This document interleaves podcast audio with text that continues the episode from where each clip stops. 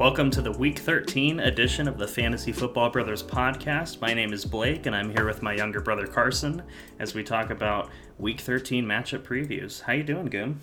I'm, I'm doing very well, Yosh. Um, I don't know if we've ever addressed each other like that, but that's funny. Um, looking forward to this. Secured a w- big win last week in uh, our main league, so that's good for me, and I'm looking to continue the streak for this week. Well, that's wonderful. Um, all right, let's let's get right into it because I want to avoid talking about my own team. Um, let's start with the Week 13 byes. Uh, Carolina, Cleveland, Green Bay, and Tennessee. Yeah, so I mean, I would say you're missing Cam, and he is still. Uh, they still said that he's the starting QB moving forward in Week 14. But uh, yeah, that was a pretty awful display for him. He started the game quick with a uh, short rushing touchdown on the goal line, but then he was like five for 20 uh, on passing. Yeah, that was that was New England Cam making a reappearance. Yeah. Yeah, for sure. I agree with that. Yeah, in addition to that, obviously the news that Christian McCaffrey's season is over, it, it's Yes. tough to hear. Uh, he's, he's he's so talented, but the fact that he's been struggling to stay healthy on the field these past two seasons is kind of a concern for redraft leagues. I think. Yeah, I agree. I mean, before last season and maybe even the season before that, um, he was not injury prone at all, and it's just it's tough to see him basically get uh, run into the ground with how much they used him because that's got to be the only reason that he's just become injury prone, and it's difficult to see. And yeah, it's definitely disappointing as someone who's you know been the 101 on draft boards. I don't think I don't know if you can be that confident. I think a lot of people are going to be taking Taylor because he's, you know, it will be his third season, and McCaffrey definitely has that upside. But if he can't stay healthy, it's not worth going for, I guess, at that spot. Yeah, it's uh, it's a combination of um, you know being unlucky and all, obviously I think the the workload that he has been getting in these past two years when he has been active, uh, it, it has to play a part. I think. Yeah, for But- sure. Along those same lines, Chuba Hubbard. Uh, next week's matchup is good. They play the Falcons. you you feel good about that. But then for the remainder of the year, let me pull this up. I mean, their the rest of their season is horrible for running backs. I, I believe off the top of my head that it's uh, the Buccaneers twice, the Bills, and the Saints, and those are like all top four run defenses. Yeah, that's not good. I, I do remember seeing that the Panthers did not have a good uh, running back schedule for the rest of the season, so that's not great. Uh, Hubbard definitely has value, uh, for sure, but uh, yeah, you're not as excited as you would be with, like, I don't know, having Alexander Mattison, for example, and we'll talk about him later. Yeah, I, I and I was right about that. So it's Buff. It's at Buffalo, home to Tampa Bay, then at New Orleans and at Tampa Bay for Week 18. Yeah, that, that is tough. That is that is a tough division for run defenses with the the Saints and the Buccaneers for sure. Yeah, moving on to the Browns, pretty much the guys that you're missing, and you may have been missing them last week as I was, and that's Kareem Hunt and Nick Chubb. Uh, those guys, I mean, I, I have to imagine that they're going to bounce back. They haven't been that horrible all year. So, obviously, it was unfortunate in how they performed in week 12, but I think maybe the bye week, you know, it's coming at the right time. They need a little bit of rest to get things right, but I don't know. Uh, any thoughts on that? I mean, yeah, you're starting those guys, and hopefully they can stay healthy. Uh, I didn't know that neither of them played last week. No, they did. They did. they just, okay. you know, they combined for about eight points. Okay, yeah, that was a low-scoring game against the Ravens. Okay, yeah, that that's not good. Yeah, Um, Kareem but- Hunt had two, two points, and Nick Chubb had a five point nine.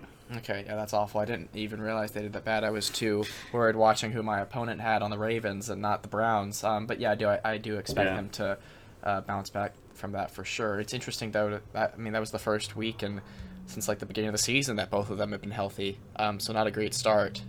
Uh, but I, it could have been a divisional matchup. I think they have another one this week or next week. No, no, no, they don't have one this week. Yeah, bye, guess but- guess who they play? Baltimore. Oh, they play. Oh my God, they go. They play Baltimore bye Baltimore.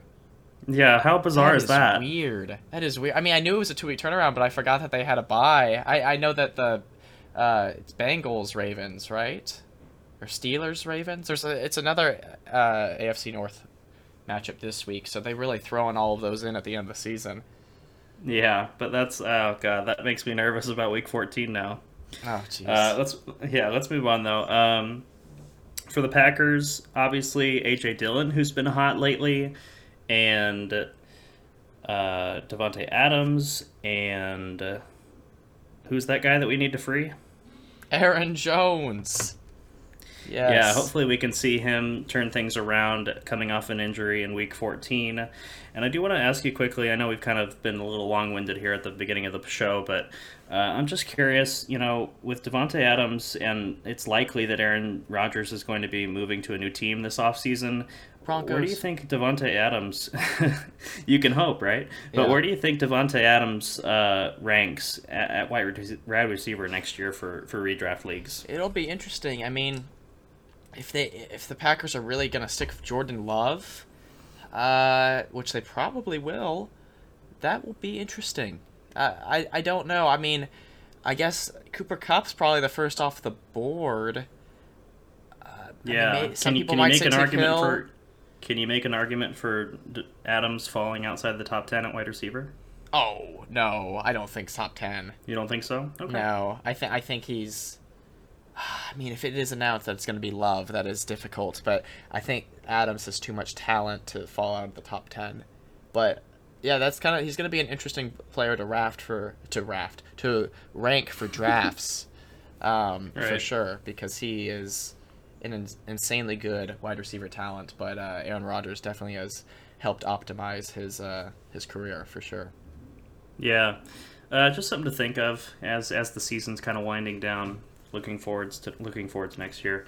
Uh, along those same lines, we got the Tennessee Titans as our last Week 13 bye, and uh, I mean, we saw Hilliard. We saw him kind of blow up for you know for a big run, and D'Onta Foreman is still somewhat relevant-ish, but AJ Brown's still on IR. I, I think he. I'm not certain if he's eligible to return uh, off the bye, but uh, Julio Jones also banged up. So I, I don't know. I don't think you're really missing a whole lot of people there that you haven't already been missing. You know what I mean? Yeah, I mean, did you mention D'Onta Foreman? um, I did. I did just Okay. briefly. Um, yeah, Yeah. I I think that him and Hilliard have value. Um, I don't ever expect. I think that was the first time this season that two running backs on the same team had a hundred plus rushing yards. Um, I don't expect that to happen again. But that being said, I think they both do have value. Um, but it'll be interesting to see what happens when Jeremy McNichols comes back. I mean, that backfield is probably messy. I don't expect, uh, you know, more than one to be able to have fantasy value, if any of them, just because it's probably going to stay a committee to compensate Yeah. for what Derrick Henry left behind. Yeah, that makes sense. All right, well, we've talked enough about teams that aren't going to be playing. Let's move on to some real football for Week 13, and that's let's start with Thursday night Cowboys at the Saints. We do have news that Taysom Hill will be taking the starting job this week, um, and I want to just quickly say that I think that that's probably going to be for their best interest, just because of his rushing ability. Yeah, I agree.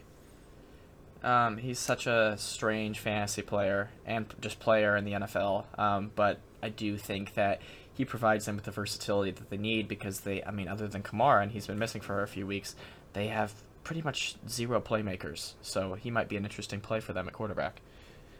Yeah, Alvin Kamara has been a limited participant in practice thus far, so we're going to need to monitor his status. But we do know that Mark Ingram is fully healthy, fully available to play in in the in the event that uh, Kamara is unavailable yet again. Uh, and it's not really the best matchup. Dallas ranks 13th in rushing yards allowed per game. So I'll ask you this: If Alvin Kamara does get the nod, he starts this game. What are you doing with Mark Ingram in your in your lineup if you roster him? I'm not starting him. Um, is this the first? No, they had one week where they both were there, and it was Ingram's first week, and I don't think Ingram did too much. Um, I, I don't. Ingram is talented if he gets the workload of an RB one, but I don't think that he has much fantasy value if Kamara's there. That's just my opinion. I, I Kamara No, is I think that makes sense. I think that makes sense. Ingram, yeah, we saw Ingram involved in the passing game a little bit more than you would have expected in that first week when he was with the team. Yeah, But I think that I think you're right. I mean, assuming that Kamara becomes a full participant by Thursday, it's just an issue of you know being on a short week that they don't really practice as much as a normal week. So most of the time, it's more of a, a speculation of how their uh, practice participation would look like. Yeah. So it's something to monitor, and I think if I think if Kamara is unavailable, I think you feel pretty confident at Yeah. you know flexing Ingram or I agree. yeah. So uh, just something to watch for moving into Thursday. Hopefully, there's uh, some clarity on that moving forward. Speaking of clarity, let's talk about this. Um, the only player that has been ruled out for the Cowboys has surprisingly Cedric Wilson. Huh. And that means that, you know, uh, assuming nothing goes wrong between now and Thursday night, that CeeDee Lamb and Amari Cooper will be back, and that's great news for Dak. Oh, for sure. It's going to give him more options and uh, help this offense. I mean, they weren't struggling offensively, uh, even without Lamb and Cooper against the Ra- uh, the Raiders. They just couldn't pull out the win. Um, but yeah, it will definitely help this offense to have uh, almost all of their weapons healthy and ready to go. Yeah, and then let's talk a little bit about Zeke. Um, I don't want to. uh, like, well, like we talked about with Chuba Hubbard coming up, New Orleans ranks third in rushing yards allowed per game. So, what's your confidence level in Zeke?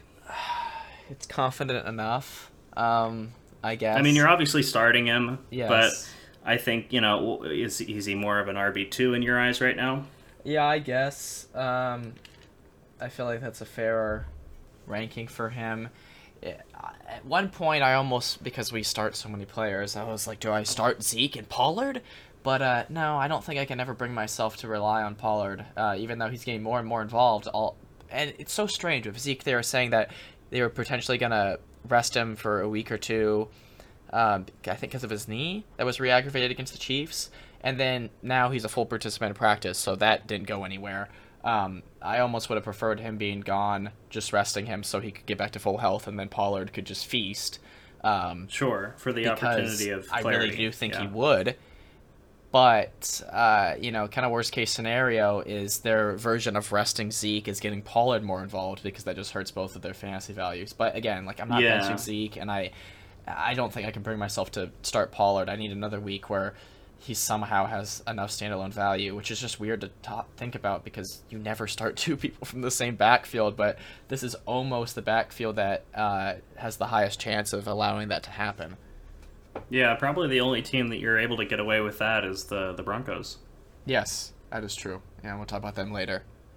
All right, well, let's move on to our first Sunday matchup, which is the Colts against the Texans. And I don't have a lot here to say, really. I mean, with the Colts, I think that it's going to be a big Jonathan Taylor game. Yeah. Uh, the Texans' run defense is, I mean, the Tex Texans' defense overall is not that great. So I think it's going to be a big Jonathan Taylor game, and I think I think Michael Pittman's the only ca- the only pass catcher that you're buying. I don't think uh, or relying on. I don't think you know Jack Doyle blew up last week, but you don't really feel great about that. He hasn't done much outside of that la- th- this season. Yeah. Um, and There's- if you're wide receiver, I don't even remember their name, but they had like one 60 plus yard receiving touchdown. And obviously, you're not buying that. That was his only catch, but that's just another uh, factor that took away from Pittman last week. So I do buy that Pittman would bounce back. Yeah, and, and he's been and he's been struggling back to back single digit fantasy scoring weeks, but you have to keep in mind the opponents were there were Buffalo and Tampa Bay. I mean, those are two those are two competent defenses, and I think it's a good opportunity for him to bounce back this week. Yeah, going into week 11, I probably would have said maybe sell high on Pittman if you could. And if your trade window is still open, I would say buy low on Pittman right now, which is interesting. Um, but that just shows how, uh, just how his scoring has gone uh, compared to his actual talent and outlook for the rest of the season. Yeah, agreed there.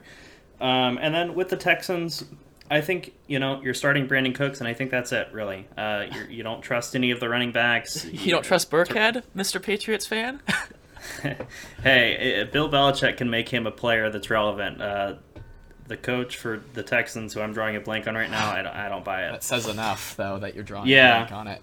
Yeah, yeah, but uh, either way, uh, Tyrod Taylor, I don't think I think there are better streaming options than Tyrod Taylor. The Colts defense has actually been pretty competitive, Yeah. uh, so I don't feel great about that. I, I think it really is just Brandin Cooks, and and you know if you don't have him, then just fade all other Texans. Agreed. Agreed. All right, let's move on to the Vikings at the Lions. And uh, pretty much the way that I'm going to break down this game is I'm just going to look at how they performed the last time they played each other, which was in week 5 mm-hmm. So Kirk Cousins finished with 13.4 fantasy points.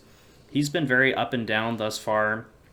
Do you expect him to perform better this time? He only got one passing touchdown and one turnover last time they played. Um, I mean, I know we're about to go into Alexander, Alexander Mattison stats. I think that you know if Mattison has Mattison has another day like that, Kirk Cousins might not have to do anything, and that's what's interesting about this matchup against like uh, teams of the Lions caliber. Um, it's like if they are successful on the ground, uh, Kirk Cousins might not have to do anything, and that's not good for fantasy, even if they got an easy win. So I, don't think that he's going to be forced into passing, so I don't think you actually feel that great about this matchup. Well, I mean, he did he did still have 275 passing yards. It wasn't yeah. an issue of that. He had 34 pass attempts, but it was more that you know he didn't really capitalize on any scores. He got one touchdown that game.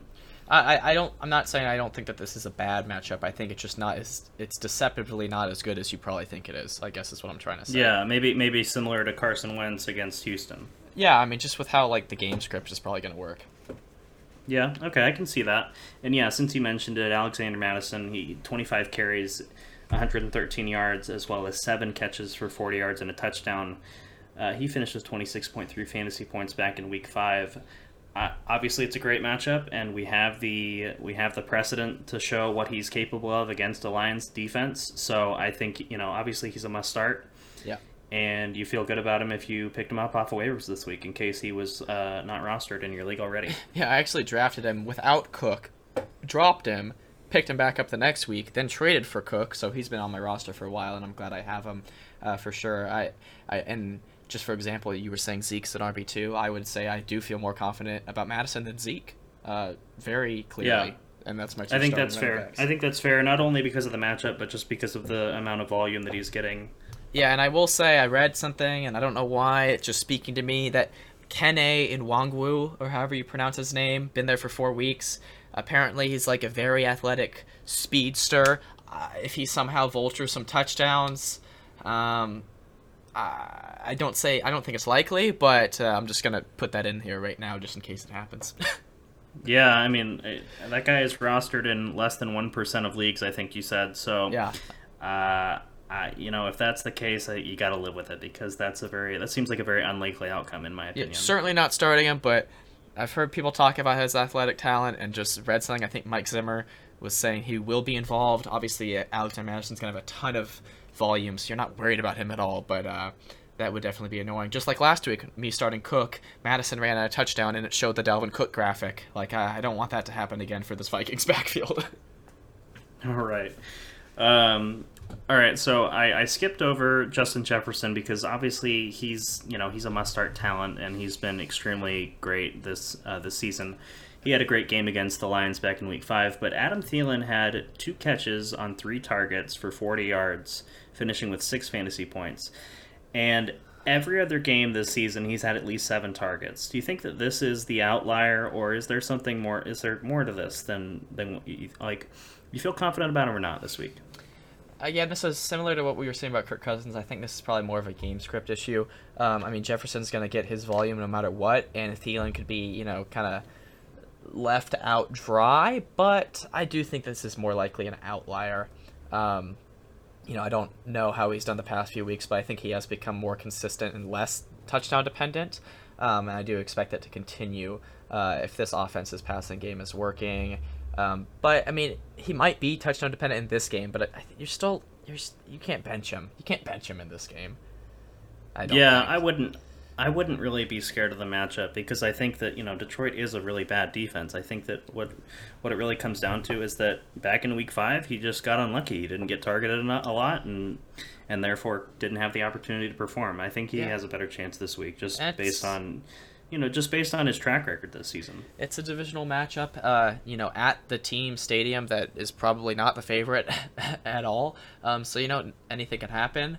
Um, but yeah, I think you start him. I will. I, I want to say this real quick because you were talking about Adams, Davante Adams, uh, draft position next year. Is, is Justin Jefferson? If Aaron Rodgers was to leave, is Justin Jefferson a guy that you would easily draft over Davante Adams? Um, I would definitely consider it. Yeah, I mean, I th- obviously I like Kirk Cousins more than Jordan Love from that perspective, and I think that you know what Justin Jefferson has been able to do in his short time in the league has been really impressive. Yeah, I I just remember thinking back about like drafting wide receivers and like AJ Brown, DK Metcalf, and Justin Jefferson are all together. And man, if you had to make that decision and you didn't pick Jefferson, you'd probably kick in yourself, especially if you uh, picked Brown. But it's just crazy. That shows you how anything can happen. Yeah. Uh, let's move on to the Lions side, and obviously D'Andre Swift is a is a very big loss for that team. Um, he's really the most reliable player uh, week in and week out. Obviously Hockenson, you're still starting him if you if you roster him because of the you know how the tight end position works and how how shallow that talent pool is. But uh, what are your expectations for Jamaal Williams uh, getting the starting role? I think you can start him with confidence, at least at a flex. I know a lot of people are probably in a position where he could be their RB2 pretty safely. Um, I mean, he's very talented. I mean, he's, you know, there's a reason why uh, the coaching staff for Green Bay the past few years, I don't know if it's switched or not, but they weren't freeing Aaron Jones. It's because, you know, Jamaal Williams had the talent. So, and he's shown that, I think, week one, he had a great week uh, this season. So, I, I do expect him to be able to take on this role and be successful in it. Swift is a very unique player, but I think Jamaal Williams uh, is versatile enough to uh, kind of be their sole option other than Hockenson, I guess, in the offense. Yeah, and the other thing to note is that Minnesota ranks 30th in rushing yards allowed per game. So good. that is a great matchup uh, with Jamaal Williams. My only concern is that you may see some of those other uh, Detroit running backs kind of sneak in some touches like they have in the past. Um, you know, I'm thinking of, gosh, I, am really bad at these names. One of them was, uh, I don't. I want to say Henderson something. Henderson. I don't remember. Hold on, hold on. Let me figure this out. Uh, we'll, Jermar we'll... Jefferson sticking out of my mind, but Jermar I could be Jefferson. a different team. Okay. No, no, no. Wow. That's right. Yes. So there's players like that that are like kind of sneaking touches into this thing. So you know, maybe don't. I don't know. It's a good matchup. I think it may be a little bit more of a committee than a full workload for Jamaal. Uh, but I still think he gets most of the touches, and I think given the matchup, you feel pretty good about it. Agreed. Agreed. All right, let's talk about Giants Dolphins. So it's pretty much official that Mike Glennon is going to be the starter for the Giants. Uh, Daniel Jones is week to week with a neck strain. And Miami is sneakily the fifth ranked defense in fantasy. And they've been playing much better as of late. They have allowed 10 points or fewer in three of their last four games. Now, it is important to note that three of those games are, or here's the here's their last four matchups: Houston, Baltimore, Jets, and Carolina. So the three that stand out there are Houston, Jets, and Carolina, as being you know kind of uh, suboptimal offenses. But Baltimore's in there too. Here's my here's my thing. I think you're still starting Saquon because you pretty much have to. But is there anyone else that you're starting? Not with confidence. No, I don't think so. And I guess I mean, yeah, you definitely have to start Saquon. Uh, I don't know if you're extremely confident, especially if you drafted him like in the first round, and what you're getting out of him. But uh, you're still starting him. But anybody else, uh, there's there's too many. I mean, Golladay's healthy. Kadarius Toney's probably gonna play. Sterling Shepard, uh, Darius Slayton, Evan Engram. Like these are a bunch of names that have had their own big weeks on their own. And I, with Mike Glennon at quarterback, I don't know how you can pick one of them and be like, that's the guy this week. I'm confident with him. Yeah, I think it's. I think honestly, the, the biggest takeaway is start the Dolphins defense this week. yeah, I agree. Uh, speaking of Dolphins, Myles Gaskin, he finally did it. He finally broke the even odd pattern. We're gonna have to analyze his, first- performance. It's crazy. Oh no! Well, here, here's something. Here's something to consider, and I, I did want to talk about this. That so Myles Gaskin had 16 carries for 49 yards. Still Not pretty inefficient. Yeah. Yeah, not the best. Uh, but he was able to find the end zone twice and had two catches for three yards, finishing with 19.2 fantasy points. Uh, it's a good matchup this week. The Giants rank 26 in rushing yards allowed per game. Uh, but here's the thing Phillip Lindsay was on the Dolphins, picked up by the Dolphins, and about five minutes later, they started him. And or at least put him on the field, and gave him 12 carries, four fewer than Myles Gaskin. So what do and you make of that? Slightly more efficient too. I, I I think that that is concerning for people that have Gaskin. To be honest, I mean he broke the streak, his even odd pattern, so that's that's uh, very relieving for people that have him. But Phillip Lindsay, I'm a I'm a believer in Phillip Lindsay. I think he's very talented. Um, and yeah, that would concern me what his role is in this offense, especially with how quick they just threw him out there. Uh, I, that would concern me. I agree. Yeah, I'm, but it is important to note like this is the first time that Gaskin had consecutive games of more than 15 fantasy points in the entire season, and that came in weeks 11 and 12. So this is the guy that you know we've been talking about all year about being fairly inconsistent. If there's any chance that he is able to maintain that, I think it's going to have to come from you know continuing to get touchdowns and uh, fighting off uh, you know other running backs like Phillip Lindsay or you know Malcolm Brown who will be coming back at some point this season. So Yeah, I know, mean, the- fortunately, I feel like Lindsay probably isn't a goal line running back threat to him. Um, I don't know what the yardage was on his two rushing touchdowns that Gaskin had last week, but I don't think I don't. Lindsay can break away and get like a nice 15 yard run. You know, when they're just inside the red zone, that could definitely vulture from him. But as far as the goal line, I don't think Lindsay's the guy they're going with. So I think that makes you feel better for Gaskin. But I don't know. That stat line for Gaskin is deceptive when you look at that fantasy point total. I would say. oh yeah, absolutely. If you take away those two touchdowns, it's a very different day. Yeah, yeah, and I don't Yeah. know how fluky they were or not, but uh, you know, I don't, you can't rely on him getting those two touchdowns every week. Right. So we need to see more uh, efficiency, and you know, if the usage is going to be split like this, it's a, it's a little concerning moving forward. So Agreed. something to keep in mind. All right, let's talk about Buccaneers against the Falcons. This is one of my favorite matchups to talk about because, as you know, we talked about it last time they played. One of the best Super Bowl comebacks of all time. Tom Brady, not the Bucs, but Tom Brady. Anyway, um, let's talk about Week 12 for a moment. In a game where Tampa Bay scored 38 points, it was a garbage fantasy day for anyone not named Leonard Fournette or Rob Gronkowski.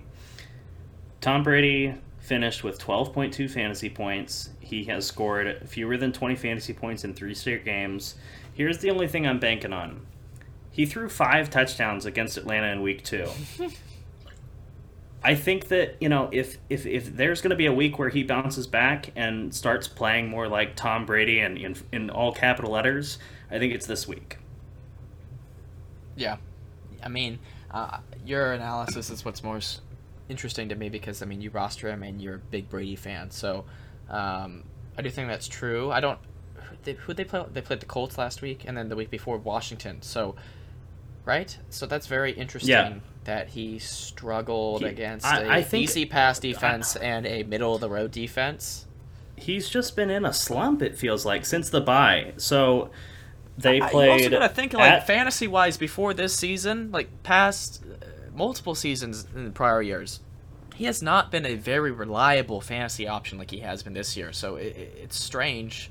Uh, I to think say he's that in a comes- slump, but But I think that comes more from how much New England ran the football. that's true. I mean, we've seen it. We've seen it this year with how Damien Harris and and you know Rhamondre Stevenson recently has been used. I mean that that is a running like that's the that is the key aspect of their offense is is controlling the game through the run. That's fair. So uh, I think since he's been at Tampa Bay, Tom Brady has been airing it out more, and we I mean we've talked about earlier this season how he broke a record for his career of uh, completion percentage with a certain number of completions or a certain number of pass attempts. So- Yeah, and and the fact that Leonard Fournette finished with four total touchdowns, three on the ground and one through the air, I mean, you can't bank on that certainly. And I think that uh, they're going to be without Antonio Brown again, so it's a good opportunity for Godwin and uh, and Mike Evans. So and obviously Gronkowski's looking good. So I think I think they I think he bounces back this week. I'm not. He's still going to be I think a top five quarterback. Uh, in a one quarterback league and yeah I, I think that I think it's I think it's about time that they turn things around. I do agree. I mean, Washington in week 11, Washington's really turned themselves around, and we'll talk about them later. Week but, ten. Uh, week 10. Okay, Yeah, but they've really turned themselves around since uh, they came off bye, which I think week ten was their first week back. Um, Yes. and you know when Fournette has a day like that, you can't give Brady too hard of a time. No, I get it, but I'm just like from watching the game, he seems he seems a little off, and like Mm-hmm. some of the some of the like inaccurate passes, and I don't know. I, I just I like think he. I, no, it's certainly not. So I think this week he bounces back against Atlanta. We've we've been talking about him too long, but I could talk about him all day. So, uh, oh, on the side of the Falcons, Cordarrelle Patterson, he came back, had a huge game, 16 carries, 108 yards, two rushing touchdowns, as well as two catches for 27 yards. He is versatile enough in the receiving game that you know we talked about how Tampa Bay is a great run defense. Uh, the matchup doesn't scare me because he can he can go off for eight to, to ten catches, and I wouldn't blink an eye. yeah, I mean he's the only one. Uh, I mean Pitts really hasn't capitalized on Ridley's absence for fantasy purposes, so Patterson's Not consistently, yeah, Yeah. not consistently. He's the only must start in this offense. I mean, Russell Gage had a good week last week, which means he'll probably get zero targets this week. Um, yeah, that's just sounds and, bad. and yeah, and yeah, I, I think that that's I think that's completely fair to say.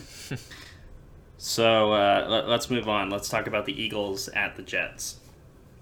Uh, with the Eagles, Jalen Hurts, man, what a stinker! Uh, six point eight six fantasy points. He had three interceptions, only fourteen completions.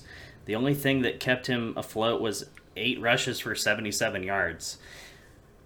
I think you know his fantasy success. He's he's QB five in our scoring format, which is six point passing touchdowns, and he hasn't had a lot of passing touchdowns, so that really hasn't helped him. But his success has been unconventional all season long.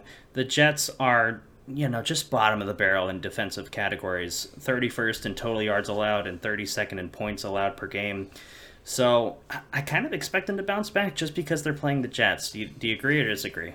I agree. Um, he's so weird. He's ranked so high for the position making fantasy. He's somehow a quarterback that's rushing touchdown dependent. I, I, that's what it feels like. He's so strange. I know that one of those one of those interceptions was just like a, you know a I saw it. It was just like you know a failed attempt because there was zero seconds on the clock at the end of the half. So I mm-hmm. mean, you don't feel you don't think that that's Okay, so take so take one of those away, and now he has But eight still- point eight six points still against a the Giants. horrible day. Yes, Right. Agreed. He's been under two hundred passing yards in five straight games. No, I, I- I hate on him every week. So there you go. yeah, yeah. He's he's got a he's got a long way to develop, I think, as a quarterback. Um, and let's let's quickly talk about this the running back situation at the Oh, Eagles. God. I I know it's it's ugly, but we got to talk about it. Boston Scott he led the team in rushing or led the team in rushes with 15 carries for 64 yards and a touchdown, uh, two catches for eight yards. Miles Sanders a much more efficient nine carries for 64 yards, uh, and then Kenneth Gainwell three catches for 32 yards, no rushing attempts. Uh, ha- who are you starting in this backfield with confidence?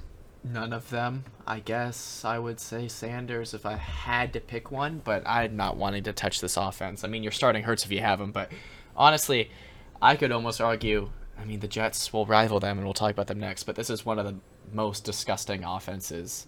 Um, well, I mean, I guess I mean the Texans are bad too. But what's weird about the Eagles is like you're rostering a decent number of people, but you don't feel great about them. They're not droppable, but they're really weird to have to pick It's if like- they need to play. Yeah, it's like the opposite of the Texans, where you're only rostering really Brandin Cooks. Yeah, yeah, that's true. Yeah, so I mean, if you're gonna rank them, I think uh, you like Sanders more. I think I'm gonna. I gotta go with Boston Scott for this matchup, just based on the usage. So It's I would true. I would rank them Scott, Sanders, and then Gainwell last. I think Gainwell is. Uh, I mean, No, Gainwell's he didn't get a single rush attempt. I think he's. You know, yeah. They. I don't think he had a touch until like the fourth quarter. Um, the decline like of on Gainwell one of their- so weird. yeah, one of their final drives is where he really got involved. So Yeah, go, go. I think I was just gonna say, move on to the Jets and talk about your favorite quarterback in the league. Yeah, talking about somebody who needs to develop or maybe just like hang it up. Zach Wilson stinks. Uh, He had a nice uh, little rushing he's- touchdown. Did you see that? No, I, I don't. I no, I'm not. I just I okay. Let me let me let me gather my thoughts for a second here. Okay, so there are a lot of games left to be played. We've got 13 weeks 13 through 18. But I want to tell you this. Baker Mayfield set the record for rookie passing touchdowns with 24. Zach Wilson has 4. he has He has been injured a bit, but no, that's no excuse still. Yeah, he has missed 4 games, but he has 4 touchdowns in 8 games played.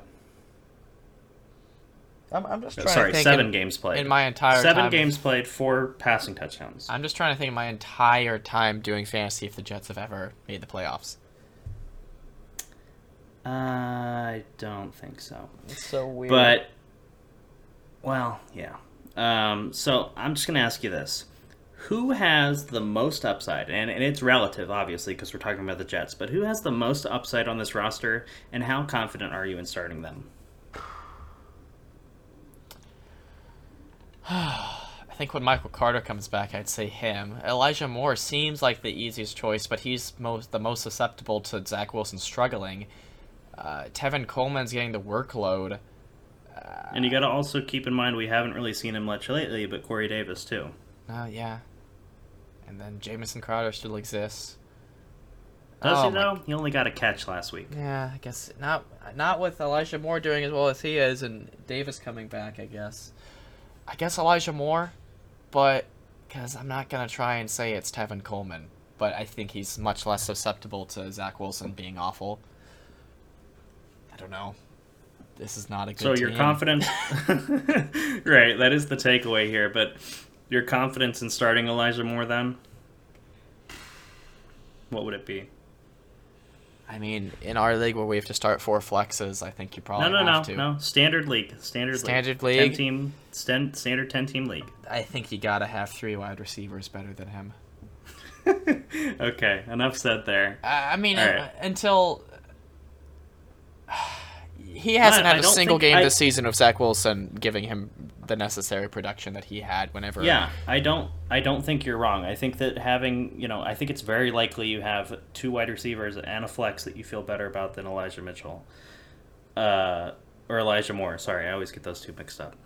Yeah. Um, yeah, I agree. I mean, as long as Zach Wilson's the quarterback, I, this this uh, this offense is a dumpster fire. So I'm going to continue to say that until they make a change at quarterback, Yeah. or Zach Wilson improves somehow. But four passing touchdowns in seven games played. It's awful. Woof. Yeah. All right. Let's talk about Cardinals and the Bears uh, before Carson takes over here.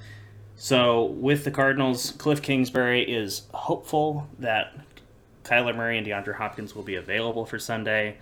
Uh, continue to monitor these statuses. Uh, are, are you feeling like how, what's your confidence level? And I know I keep going back to that, but how are you feeling about Kyler Murray if he starts? I I feel good about him. I trust in Kyler. I do. Um, yeah, I, I think that's enough said. I'm I'm starting him without question, obviously, if he's healthy. Okay. Um, I think that yeah, I maybe okay. Well, how about this? If you had Taysom Hill, would you roll the dice on him or would you go with Murray? Assuming like assuming you know that Murray is healthy to play. Yeah, I'm in a good position in our league right now to where I don't think I need to be making those moves. But if I was needing a win this week and, you know, Kyler's questionable and Taysom plays on Thursday, I, I might have, if I was in that position, I might have done it. Okay, I think that's something to consider for people that are Yeah. in a similar position. So, Yeah. um, James Conner, obviously a good matchup. Chicago ranks 22nd in rushing yards allowed per game, so you like him. And if Hopkins Edmonds plays, is still out, right? Sorry. Yes. Yes. why? why. I'm surprised that Conner had like a discount on his DFS price. I was wondering if anything else was going on, but no, not really. Yeah. Um, I just don't think he did a whole lot last Yeah. Last time. Guess that's Um, okay. Um, uh, let's talk about the Bears. So, no official status on who will be starting at quarterback yet, but it's looking more likely that Andy Dalton will be the starter. Uh, Fields has, you know, fractured ribs, so that's kind of a risky venture at quarterback. You know, you can take some unexpected hits, and then that can worsen an injury, maybe result in a punctured lung. Mm-hmm. So th- there's some serious risk involved there, and I think you know him being a rookie, it's probably in their best interest for him to heal up. Yeah, Andy Dalton was not was not horrible against the Lions. You know, they got the win, but it was the Lions that last week.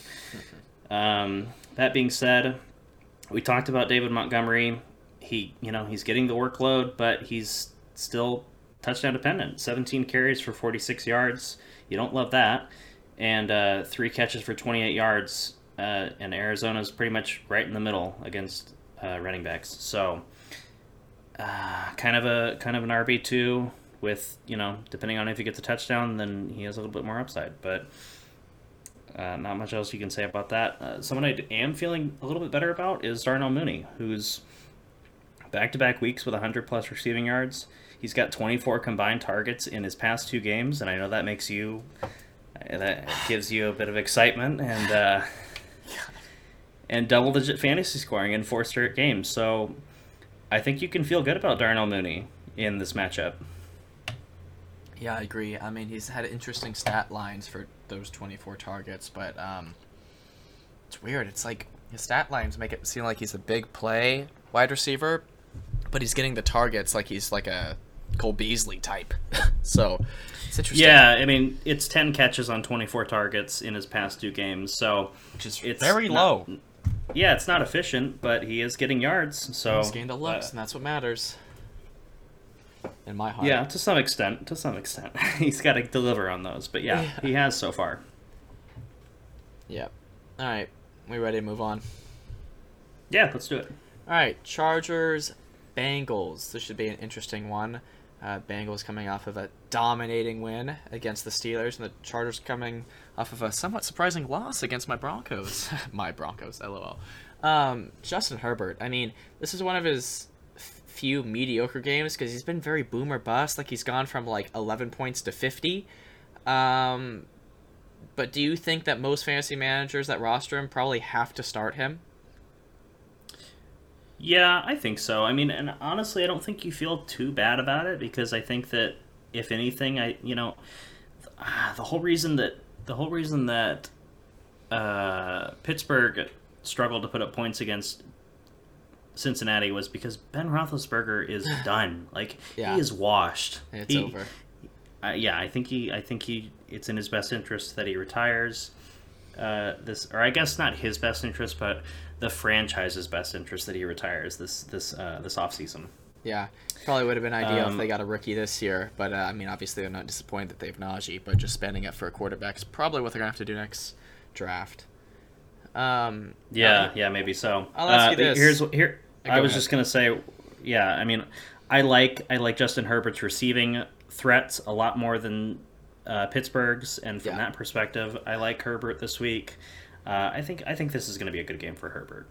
yeah. Um, I mean, here's an example. Our dad has Herbert and Burrow. Who would you pick for this week? It's funny that they're facing each other. Um, Joe Burrow's been kind of, you know, he's been kind of struggling lately, and I think that uh, the Chargers defense doesn't scare you. Yeah. It's it's definitely a tough call because it could go either way. Um, if I had to pick one, I would say I'm gonna give the edge to Burrow because he's at home. okay. I think that's fair.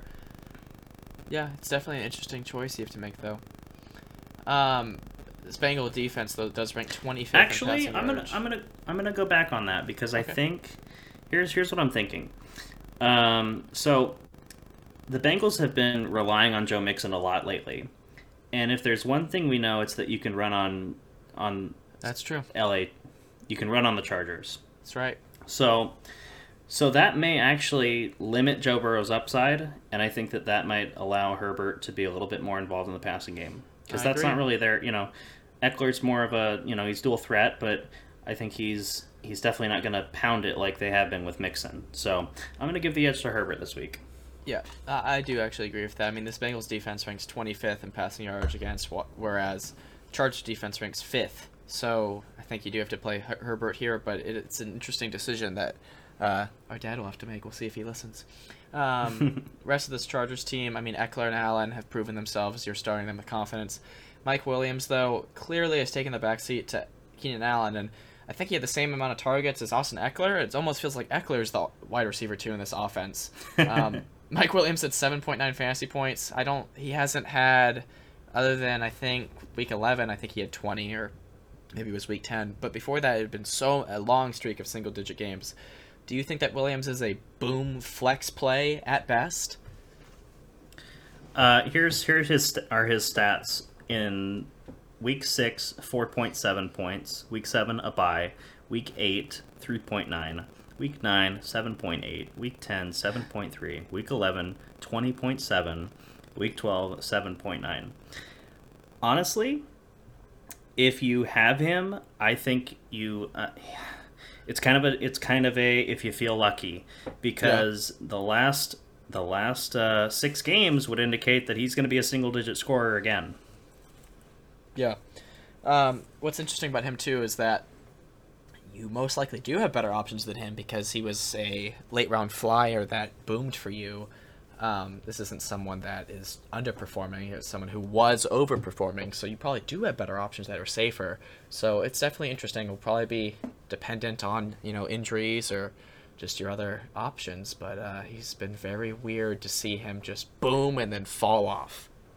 Yeah, something that is interesting to note here um, is that I'm looking at his game log, obviously, and every game that he scored a touchdown, he scored over 20 fantasy points. Every game that he did not score a touchdown, under 10. Yeah. So is... if he gets in the end zone, uh, I think he's going to have a good game. And if he doesn't, then I think he's going to stink. So yeah. I know that's not really helpful in the moment when you're making a decision, but I think based on how he's performed lately, you're better off keeping him on your bench. Yeah, I do agree. It's a tough call, and just to have to watch that him boom on your bench potentially, but you might have to do it just because he's not reliable. I'll move on to the Bengals. We already talked about Joe Burrow a bit. Um, ever since the bye in Week Ten, he's kind of struggled, but again, this is game script against the Steelers because Joe Mixon uh, boomed. He's a high end RB one rest of the season, in my opinion. 28 carries for 165 yards and two touchdowns, and four receptions for negative two yards. Um, did you see the play where like uh, Burrow threw a pick, quote unquote, and then Mixon just snagged it back from the defensive player as he was bobbling it. uh, I think I did, yeah. Um, uh, pr- pretty much what's happening is Joe Mixon's just doing it all because yeah. we've seen kind of Ja'Marr Chase come back to earth and uh, other wide receivers like I mean Tee Higgins had a great game last week, but you know he's been kind of up or down, and, and Tyler Boyd is pretty much untouchable. Um, so yeah, Mixon's kind of just doing it all for him right now. Yeah, and I think that most people would rank Jonathan Taylor as the RB one this week, but uh, the RB two and three, as far as fantasy concerned, could be Ekeler and Mixon. So this should be interesting to see how this game unfolds. Uh, Ja'Marr Chase, though, uh, we'll talk about the pass catchers for the Bengals. Ja'Marr Chase has kind of dropped off since week eight. He hasn't scored higher than thirteen point one. Um, only saw three targets against the Steelers, but again, it's probably because of the success of Joe Mixon. But uh, Tee Higgins found a way to have six receptions for 114 yards and a touchdown. Uh, we don't need to talk about Tyler Boyd. He's just he's even worse than Mike Williams as being someone that's unreliable that can be good. Yeah, like um, like I said, untouchable. Yeah. Um, do you think that? I mean, you're you're buying Chase. You're not you're not leaving him. I wouldn't think. Um, I think this is purely game script. It's interesting that he hasn't really boomed in a long time, but I, I think you still trust him. But do you think Tee Higgins is reliable after this performance as a flex play? Um, I'm not going to count on him for this kind of stat line week in week out, but yeah. I think that he's good for, you know, probably 12 plus. I mean, I'll look at what he's averaging. I think it's around there, probably maybe 12 and a half. Yeah. Or, uh, 13. Yeah. So I think he's probably good for you know low teens, and if he catches a touchdown, then obviously higher. Yeah, this should be a very interesting game, I think. Uh, we can move on to Jaguars Rams, which, I mean, you never know, but probably won't be as interesting of a game. Uh, James Robinson, I would say, is a high end RB2. Um, he's definitely found success when he has a touchdown, so he's somewhat TD dependent, but with him being one of the only options of this offense, you can kind of rely on that uh, pretty safely. Uh, but this was his first double digit fantasy scoring game without a touchdown, which is interesting. Uh, Dan Arnold was placed on IR. Uh, so I guess I'll ask you do you think so, that Marvin Jones or my boy Laviska Shenault could have any relevance whatsoever in Dan Arnold's absence, which I think could be four to six weeks. Yeah, it, it's likely, or uh, it's a possibility that Dan Arnold's season is over with his injury. But yeah, uh, Marvin Jones or Laviska Shenault, honestly, like, uh, I'm not going to say there's no chance because yeah. they have to throw the ball to somebody, but I honestly, I'm not rushing out to start either of these guys. I want to wait and see what they do, but you may not be in that kind of uh, position to take that, you know, take that risk of having one of these guys on your bench. Yeah, I mean, Laviska Shenault didn't have a horrible week last week. I mean, it's pretty a low bar. He, uh, him or Jones haven't had a double-digit game, and uh, I think since they played Miami and London. Um, so that's that was a while ago. That was a while ago. Um, and this Jaguars offense most likely won't be successful against the Rams defense, but uh, I think you can. You're probably gonna have to start Robinson, and he'll probably do fine for you. But that's probably all you can do with this Jaguars offense. Uh, we can move on to the Rams, who have uh, much more options fantasy wise. Matthew Stafford had his first three passing TD games since week eight, finishing with 21.98 fantasy points. So I think this is a good matchup for him, and you can trust him to be efficient enough to be startable. Uh, monitor Darrell Henderson's injury status, although I think I heard he was not a participant at practice today. So, uh, I mean, you have him. Do you you think that Sony Michel has? Uh, what's his value if Henderson was out? Um. Well, I think that the only time we saw Sony Michel step in for Henderson was back against the Buccaneers, and obviously that's a tough run defense. I don't know off the top of my head where Jacksonville ranks against the run, but I think that, you know, if that's the case, gosh, it's tough. I mean, we talked about two fantasy relevant running backs, at least, with uh, the Browns uh, backfield being absent this week, so you may not have a better. Uh, you may not have a choice really in, in starting Sony Michel if That's you're true. if you're out of, if you're down Henderson. With injuries and byes, it could be a uh, sneaky option to go ahead and pick him up right now with Henderson. Uh, I guess not looking. I don't know. We'll see how the week progresses. I guess. Um, Cooper Kupp, I'll ask you this. Scored less than 20 fantasy points for the first time since week five. Are you panicking on Cooper Kupp? uh, no. No. He had 18.6. Um, but that just shows that's a testament to how absurd his season has been this this season. Um, 20 plus fantasy points since week five. He's leading like every receiving stat. Uh, incredible. That's all you can really say yeah. about him. That's all you can say yeah. about him. Uh, yeah. OBJ though, uh, tied for most targets this game with Kupp at 10. He had five receptions for 81 yards and a touchdown. Um, I'm probably getting a little bit ahead of myself, but do you think OBJ is reliable? Wide receiver two, flex, wide receiver three, anything worth starting in fantasy? Uh, I think he's a wide receiver three. Okay. Um, most of his yards came on one big play last week, a 54 yard touchdown. So uh, without that, his day looks a lot more mundane. Um, yeah. I think that you know you can you can continue to flex him. Uh, I think he will emerge at some point in the season ahead of Van Jefferson, but I mean, we kind of saw with we kind of saw with uh, Robert Woods, you know, his ceiling whenever with with the with the year that Cooper Kupp is having, the way that he's being utilized, I think it does kind of limit that second pass catcher in this offense just based on that alone. Yeah, I do agree. Um, Van Jefferson had three receptions for 93 yards and a touchdown, 18.3 fantasy points. He had nine targets, only caught three of them. And again, kind of like OBJ, his long 79 yard receiving touchdown saved his fantasy day. Uh, do you think there's more to come for Jefferson, or he's just going to be cut out more and more as OBJ gets more involved? Well, I think it's. I mean, it is. It is uh, positive to look at the amount of targets that he's getting. Yeah. I think that you know, obviously, he's more familiar with the offense, being there longer than OBJ. So I think it'll be a gradual transition uh, in terms of their position in the in the depth chart. But I mean, you gotta kind of I think you got to enjoy it while while it lasts with Van Jefferson because you you picked him up whenever uh, likely before or maybe after the Robert Woods news. So uh, yeah, just keep rolling with him as long as he's producing, and then once he's gone, he's probably gone for good. Yeah, I do agree. Um, this should be a good matchup against the Jaguars defense for the Rams offense, uh, especially since they're needing to end their losing streak. I think they've lost three straight, and for a team that's you know signing all these big superstars and uh, they're in a very competitive division, you know, there's they have the quality and talent to be a Super Bowl contender, so they need to get uh, they need to get back in a back in, In a a good winning streak form. of winning form. Yes, exactly. Yeah, Uh, we can yeah. move on to Washington versus the Raiders. Uh, I actually watched a lot of this Washington Seahawks game because I was uh, had in the background hoping that McLaurin didn't do too much, and he didn't, so that was good for me. But uh, I got to see Antonio Gibson absolutely go off with 36 touches, 29 rushes for 111 rushing yards, and seven receptions for 35 yards. Uh, McKissic actually had both of Washington's touchdowns in Week 12, kind of stole it from Gibson, um, and monitor McKissic's injury status. Uh, but do you think this should reinstill trust in fantasy managers that have Gibson?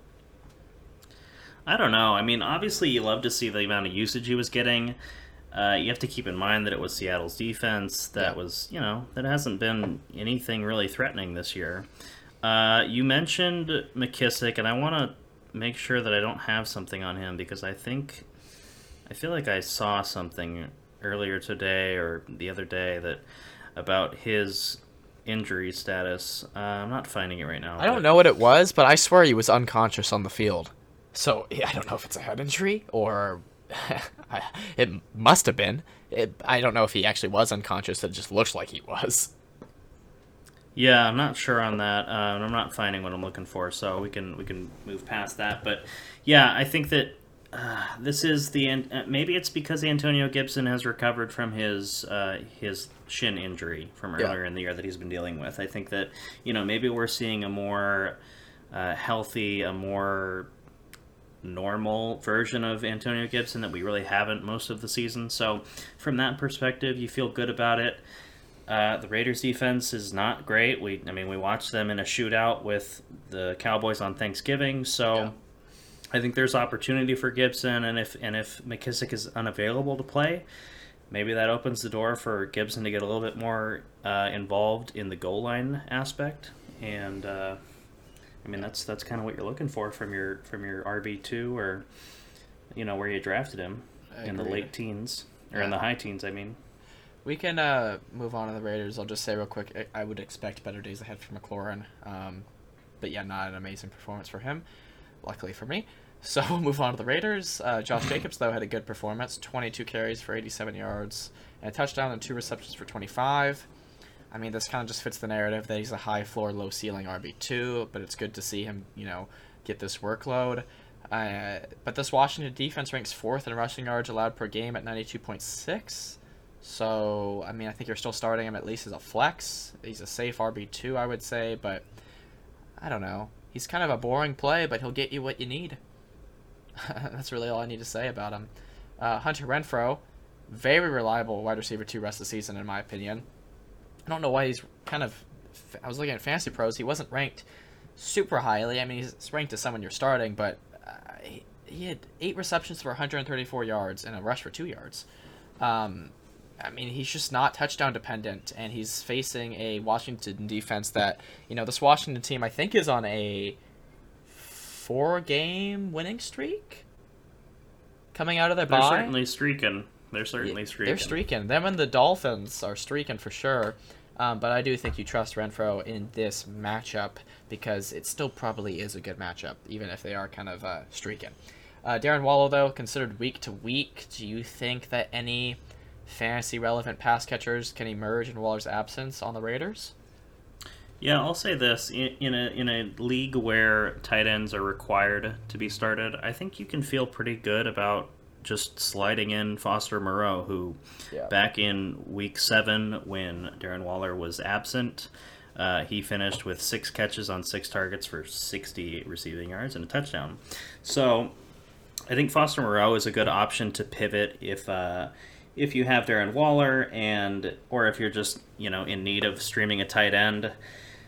But uh, yeah, I mean outside of that, uh, not really. Like any of the other wide receivers, I wouldn't really think so. I mean, we saw DeSean Jackson do a DeSean D- Jackson type day Yeah. and you know Bryan Edwards really hasn't been doing a lot, and, and I, I, don't know. I mean, I, yeah, I think Foster Moreau is probably the one you feel best about next. I agree. He'll just slide into that role and probably do well. I do think that's true, um, especially for leagues that you have to start tight end. We'll move on to the AFC North divisional matchup: Ravens Steelers. Uh, Lamar Jackson on Sunday Night Football threw four interceptions, um, and still won. And I think that's the first time that's happened in quite some time. His rushing floor allows him to be very fantasy reliable. So even though he disappointed you most likely, uh, I mean for sure, in his Week 12 performance, you're still starting him without question. Uh, Devonta Freeman you know, he's getting the workload that you want to see out of a running back, but Lamar is the RB1 in this offense, and we keep on talking about this Ravens backfield with the same analysis. Freeman had six receptions in week 11. He kind of needs that to be relevant, and he only had one last week. Um, so I think you can, at best, if you need to start him, hope that he gets in the passing game, involved in the passing game, and other than that, probably not a high chance that he does too well, in my opinion. I think he's still worth rostering, but just because you know running backs are pretty is a pretty shallow position.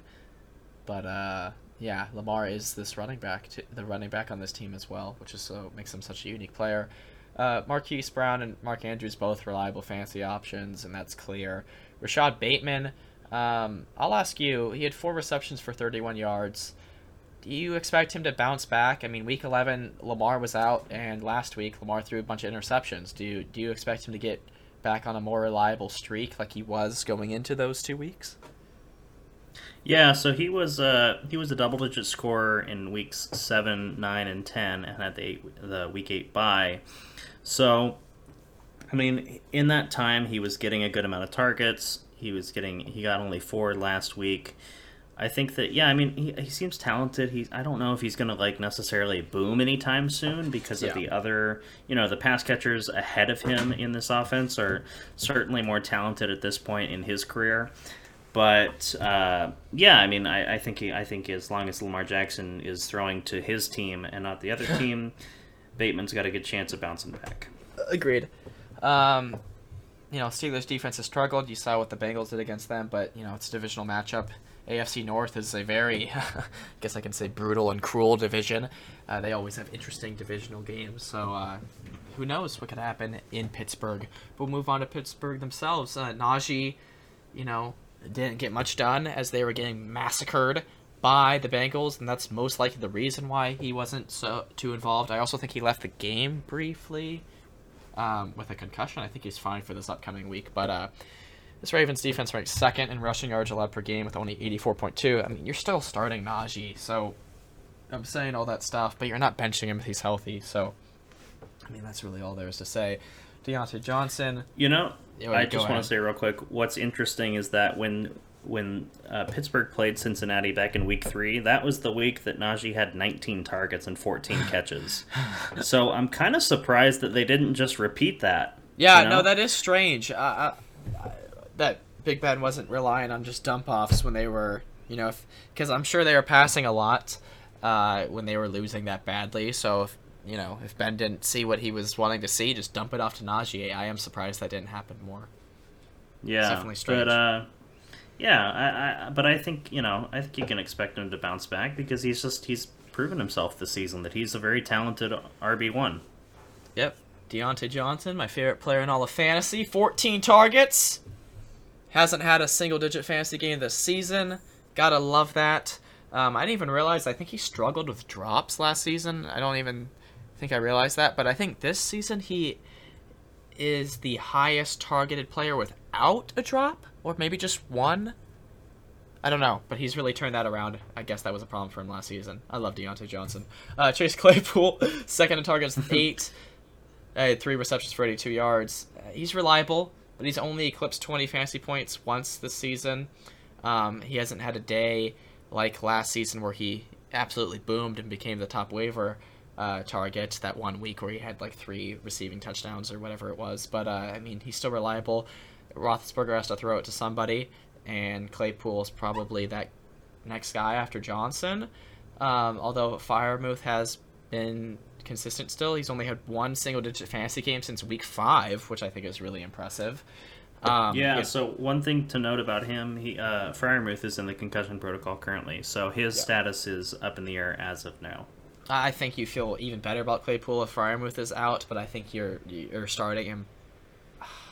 Unless you got really really good wide receiver depth, you're probably starting Claypool, and just have to be fine with it. I think he's got too good of a floor, and he does have the talent to boom. It's just, I think Roethlisberger is holding him back more. Diontae Johnson benefits from the fact that you know he can just get open and be an easy look for Roethlisberger. Um, but yeah, I mean that's all I have to say. We I think move that's on fair. to 49er Seahawks.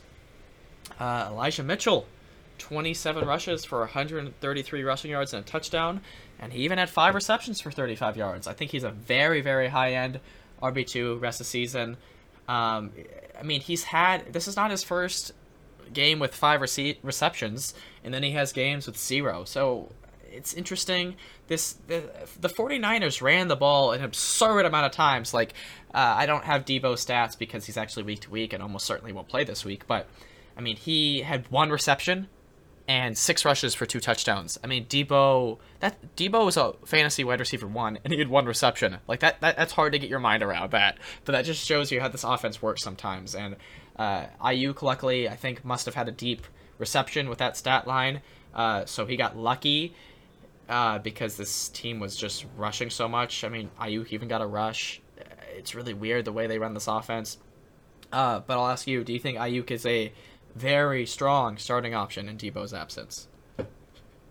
I think he is. I mean, he gets obviously gets a slight improvement in Deebo's absence. I, I would assume we saw kind of last season when, uh, you know, this offense had a lot of time where Aiyuk and Deebo were not on the field at the same time.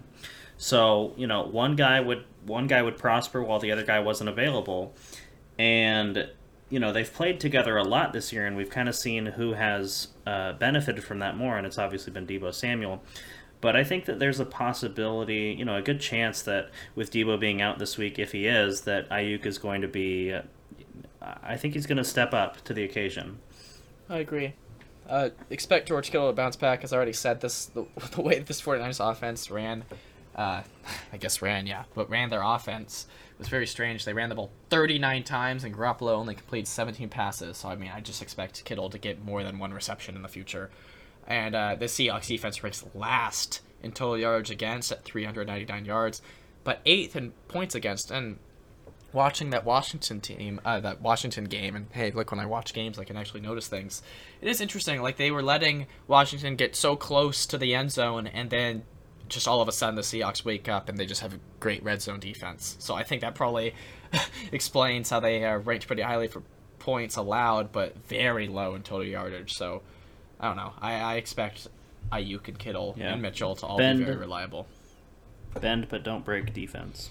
Yes, exactly. Uh, divisional matchup. I don't think I've said that, but yes, divisional matchup here. Uh, NFC West, so very competitive game, most likely. Uh, but we'll talk about the Seahawks. I, the first First do you, do season you think in it's the- going to be a competitive game with how Seahawks I, I know I'm playing? saying that, but this is the first season in the Russell Wilson era that they're gonna have a losing season. I think I don't know if mathematically that's 100 percent confirmed, but it's looking like it. I think they're three and what are they? Three and eight. I think they are right now. Something like that. Something Yeah. really bad. So the best they could do is nine and nine and eight. Yeah, so they got to win out if they want to prevent that from happening. But I mean, Russ didn't do horrible, but he's just not looking the same. I, I guess the broken finger probably has something to do with that. I mean, he's just missing easy passes. Uh, He didn't have a horrible fantasy day. I mean, he led them on a almost game tying drive, so and got a touchdown out of it, so that helped his fantasy day. But I'll ask you this because this is this is a roster construction that people could definitely have in a single QB league. Could you bench Russell Wilson for Kirk Cousins or Carson Wentz, for example? I would do. Uh, I would. I would make that decision with. Uh, I think I'd give the edge to Kirk Cousins, and I would give the edge to Wilson over Wentz. Okay, but it's it's crazy that we can have this conversation. Yeah, yeah. The fact that it is a point of discussion is uh, concerning for Seahawks players. Yeah, and then Alex Collins uh, didn't do well at all. Seven carries, 14 yards, one reception, 13 yards, and a fumble. Uh, the Seahawks only ran the ball 12 times, so that doesn't help him at all. I mean, he should have more volume. You know, Chris Carson's out for the season. I saw that Adrian Peterson signed the practice squad today. I'm not letting, I'm not saying that scares me, but it might be an indicator that they're not just gonna feed Collins like you wish they would for fantasy purposes. But he's still worth rostering because of the volume that he should get. Uh, yeah, I mean, that's yeah, I don't think he's I don't think he's worth starting, but I think he is worth yeah. rostering right now. Yep. The issue the issue is that you know the fantasy season is winding down, and you got to make you got to make wins count, and so it's more important to have players that can actually add value to your team rather than speculative uh, players like Collins right now. Yeah. So I, I, certainly wouldn't look at you funny if you dropped him. Yeah. Uh, DK Metcalf, one catch for 13 yards. I think one target too. Uh, Tyler Lockett got lucky getting a deep 55 yard reception because he only had three receptions for 96 yards. Uh, it's so strange. Gerald Everett led the team in targets. Here's, What's going the real on? issue. Here's the real issue. Russell Wilson is being uncharacteristically inaccurate as a passer. Yeah. And uh, the DK thing is odd, I'll give you that, but Lockett has had a lot of opportunities, especially in that last game, where Wilson just overthrows him, just misses completely. So, it's really it's a Russell Wilson issue right now. It's not the it's not the issue of these. There's no question of the talent of this receiving corps. It comes down to the quarterback and how he is, you know, struggling to recover from his finger injury. Yeah. Yeah, uh, and it's it puts you in a difficult position rostering those players and those pass catchers. Uh, yeah, absolutely. Do you think Everett is worth rostering in a league where you have to start tight ends? I, I don't know. I honestly, uh, he's really not on my radar in terms of tight ends. I think that more often than not, he's probably not. I mean, uh, you're kind of you're when you're talking about tight ends outside the top five, it's kind of like a you know it's kind of a crapshoot. Yeah, I agree. Uh, we can move on to prime time game. I think I read like last week or two weeks ago it wasn't the prime time, and then it got moved up to it. I don't know. It's kind of weird. Broncos Chiefs though. Uh, I, I'll just say this real quick. Melvin Gordon, Javonte Williams. I guess I'll read each of their stat lines. Melvin Gordon, 17 rushes for 83 yards and one catch for 5 yards, whereas Javonte Williams had 14 rushes for 54 yards and a touchdown and 3 receptions for 57 yards. I mean, Melvin Gordon did leave the game briefly, I think, with an injury, uh, this Broncos de- offense is obviously choosing to run the ball because, as I'll say right now, Courtland Sutton, Jerry Jeudy, Tim Patrick, Noah Fant all scored fewer than five fantasy points. But I think it, I think it comes down to a few things. One thing is that Denver, uh, if you are a Denver fan, you're praying. You're you're you're praying to the John Elway shrine in your home that that that Aaron Rodgers signs yes. with them in the offseason. Because that is what this team needs in order to be successful passing the ball. They just signed huge contracts to Sutton and I believe Jeudy and too, Patrick. right? Or that was Patrick. J- Jeudy's okay, still Patrick. on a rookie deal. Okay, yeah, that makes sense. So they just you know they lock down their their receiving corps. They've got young talent in Jeudy and Fant. So uh, the only piece that's missing, and it's a very important piece, it's the quarterback. Yeah. So as long as they have people like Teddy Bridgewater and Brock Osweiler and Drew Lock, like they're never going to have an efficient passing game. I think so, it says a yeah. lot that since since Manning, Peyton Manning, I feel like Bridgewater has been their best quarterback, and that's saying a lot. Yeah, and that right because the bar the bar is so low when you look outside of uh, Peyton Manning in the recent past. Yeah, and then before that it was Elway. Uh, yeah, I mean, well, not no, not no, that's not accurate at all. But what do you mean? No, I don't mean the last quarterback. I mean the last okay, quarterback. Okay, okay, yes. sure, sort yes. of, maybe. Yeah. I think as far as someone that could lead a team to a Super Bowl. I mean, those were their last two Super Bowl quarterbacks. I don't actually know the That's guys fair. in between, but that's uh, fair. no, I, I knew that. Um, I, I don't. I, I had to hit the panic button for a second. Yeah, obviously, I mean, between Melvin Gordon and Javonte Williams, they had 31 rushing attempts, and I think they're happy to do that uh, because they're doing very well. They're giving their rookie work, and Gordon is still being good. uh, in that role too. But I think they do take away from each other's fantasy value because I don't think I don't think Williams is ever gonna take away more work for Gordon. I mean, Gordon's still outpacing him for rushes and carries. Uh, so I think you got to hope that one of them gets a touchdown. So it'll be interesting to see what happens in the future. But I think this season they kind of detract from each other, even if they get a ton of work. Um, so I guess I'll ask, you're not. I don't think you can start any of these pass catchers right now. Uh, but could you flex Gordon and or Williams? Yeah, sure. I mean, I think honestly, I think that I know that I know that no, none of them did very well, but are you really panicking on Jeudy and or I, Fant? In a tight end league, I guess you can't with Fant. Jeudy, I think, is you feel the best out of all of them, but it's alarming. yeah, no, I get that. I get it. It's alarming for sure. If I played Sutton last week, I benched him. If I played him, I would have lost. So glad I made that call, but it's just a crazy call. I would not have thought I would have had to make with how many players we started, especially. Um, but we yeah. can move on to the Chiefs. I mean, you're not letting the Week 11 fantasy performance against the Cowboys scare you. Uh, this offense is back. I would say with I mean the performance against the Raiders in Week 10, for example. You're starting Patrick Mahomes, starting Kelce and Hill. Um, CEH though is interesting. Seems like he's TD dependent, and uh, Darrel Williams' fantasy value is still unknown with the return of CEH. So, I, I, guess the only question with this entire offense is what do you do with CEH if you roster him? You flex him. Um, if you have to, I, yeah. I, I, feel like he's very similar to Miles Sanders, who you don't feel good about. You know, yeah. I mean, they were drafted in similar places, and I think that that kind of you know is indicative of their talent. I they just the way that their offenses use them and their talent, it's not really it's not really all coming together. Yeah, I mean Williams obviously has a a lot of talent with what he did against the Cowboys. I think. Um, or, no, it would have been against the Raiders. He ha- he has a ton of talent, but they're obviously wanting to entrust in Ceh, the younger guy. Um, I think obviously.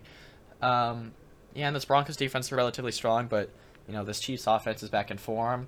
Should be interesting primetime well, divisional matchup. Yeah, the other thing, I mean, well, Patrick Mahomes usually, and especially Travis Kelce, they just bully the Broncos every time they play each other. Yeah, it's all right. it's all right. So I know yeah, that uh, right. Broncos rookie safety or cornerback, I don't know which one. He won AFC Defensive Player of the Week. Cornerback. Patrick Patrick Surtain Jr. So that was cool. He had two interceptions, yeah. and one of them was a pick six. That was awesome. Yeah, uh, it's it's cool. It's always cool to see former players' uh, kids do well in the league. Uh, I didn't know that, but that shows my yeah. Pat Pat Surtain, yeah, Pat Surtain is a I believe he's in the Hall of Fame. Uh, Dolphins cornerback. Interesting. Um, that, that is cool. This Broncos team really is a quarterback away from being a playoff team in my eyes. I think yeah, it's a I think it's a uh, very tough division, which you know kind of makes it more difficult for them to get in the playoffs. But uh, I mean, they got a lot of young talent, for sure. They certainly do. They certainly do. Okay, we can move on to the last game, which should be a very exciting game. Um, yeah, baby. Patriots, Bills. Uh, just overall, I want. Uh, what do you think? How, how are you feeling about your Patriots in this matchup in Buffalo? Man, New England is the hottest team in football right now. I, I don't think you can deny that. And. Yeah I'm going to be watching every snap of this game. I'm, I'm really excited about it. It's a it's a huge there's huge playoff implications because it's you know the top two teams of the division. So oh, it's going to be exciting. I, I, am nervous because uh, we all know Buffalo is. I mean, with Josh Allen and Stefon Diggs, they can do amazing things. Yeah, and they bounce back against the Saints on Thanksgiving, so they're kind of back in form. Yeah, I'm, I'm hoping that, you know, Patriots, we have like the best defense in the league, I feel like, in a lot of aspects. And man, I'm I'm so happy that the Patriots ended up getting Mac Jones and not Justin Fields, like uh, like it was rumored at the before the draft, because Mac Jones looks the part, man. He looks like a professional quarterback, and that is so exciting to see from a rookie. It really is. I mean, you just see him with like I, I don't. It might be passer rating or something like that, which you know that's kind of an interesting stat to focus on. But uh, it, he's he's like very highly ranked, not among rookies, which is usually what they compare rookie quarterbacks to, but among all NFL quarterbacks. Yeah, he's been playing really well, uh, especially with his lack of experience and and I, I know you have on the notes here that about Damien Harris and Rhamondre Stevenson kind of eating into each other's value. Yeah. I think it's more. I think it's more apparent that Damien Harris is the lead guy, just from watching the games. Uh, Harris is getting more touches, and Stevenson is kind of sliding back into that uh, secondary role more more so than a than a timeshare, which is what we were kind of expecting yeah. after Stevenson had such that big game. Yeah, so they could um, be easing it back in from a concussion. I know they both had a concussion, but I think Harris's yeah. was more serious, but that could be a part of it too. Yeah, um, well, I mean, um, there's really there's really no severity, as you should know. There's no severity with a concussion. It just you know, concussion is a concussion. Yeah. All right. But uh, yeah, any, anyway, anyway, um, Kendrick Bourne, yes, five catches for 61 yards and two touchdowns. Had him on my bench last week, but it wouldn't have mattered anyway. Um, that's exciting to see. And Jakobi Myers, he had a good game, almost 100 yards receiving. He had 98 on five catches, which I think was the uh, season I mean, high. Yeah, I'm, I, I, I don't doubt that. Yeah. Um, I'm excited about this game. I think that the Patriots have a good chance. I know it's on the road. It's going to be tough, but I'm I'm going to be watching every snap. I'm going to be really excited about this game. Yeah, I'll ask you as the Patriots fan, do you think Kendrick Bourne, I guess from a fantasy perspective, is uh, still boom or bust, or is he breaking out late in the season? Um, I think he's emerging a little bit. Obviously, you know, without the two touchdowns, it's a very different stat line. Yeah. Uh, for fantasy purposes, but Still not a horrible one, but nothing like I, that. I, no, but I think he is emerging. I think I mean he's obviously he's a talented player, and we picked him up uh, from San Francisco, and I, I like his talent. I like what he's doing in this offense, and you know with with the way that Mac Jones is playing, I think he's going to be having opportunities to to capitalize on on that efficiency. Yeah, I, what I I really like that Jakobi Myers, other than Week Nine, he's had, you know, at least four receptions and that's a that's a floor that a lot of players don't have. I mean, he's a, I mean, he's like a wide receiver three type of guy, but uh, he is he is very consistent for what he does.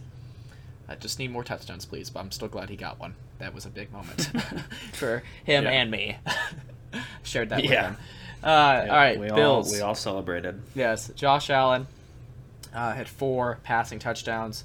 Uh, find it interesting he was 23 for 28 passing and two interceptions so he only had three incompletions other than interceptions thought that was right. interesting um, he had eight rushes for 43 yards don't trust any bills running back do you have any idea why zack moss is a healthy scratch it makes no sense to me um, I don't have information on that. Uh, it makes it no was sense a surprise to me. to me. Yeah, it was a surprise to me on Thanksgiving. Maybe he had a turkey emergency. I don't know. Yeah, uh, I don't trust Matt Breida what he's doing. He's not getting many touches. I think he got a touchdown last week again, and I you know don't feel great about Devin Singletary. It's just going into last week, I would have told you that Zack Moss is the one I felt the best out of that backfield, and then he was a healthy scratch. So I don't know what you do with this backfield. Josh Allen gets a lot of rushes. I don't think you trust them. Um, although I do think the Patriots are easier to run against, but again, like who's going to get the mm. work and who's going to get the touchdown? So who knows? I think statistically they are much easier to run against. Um, mm, well, maybe we'll see. Like I, I, know for sure that their passing defense was tops, like maybe even top ten, and then I have them twentieth here for rushing. So, mm-hmm. but again, who knows? It's a divisional matchup, like I always like to say, because I do think that strangely enough does make a big difference on how games play out.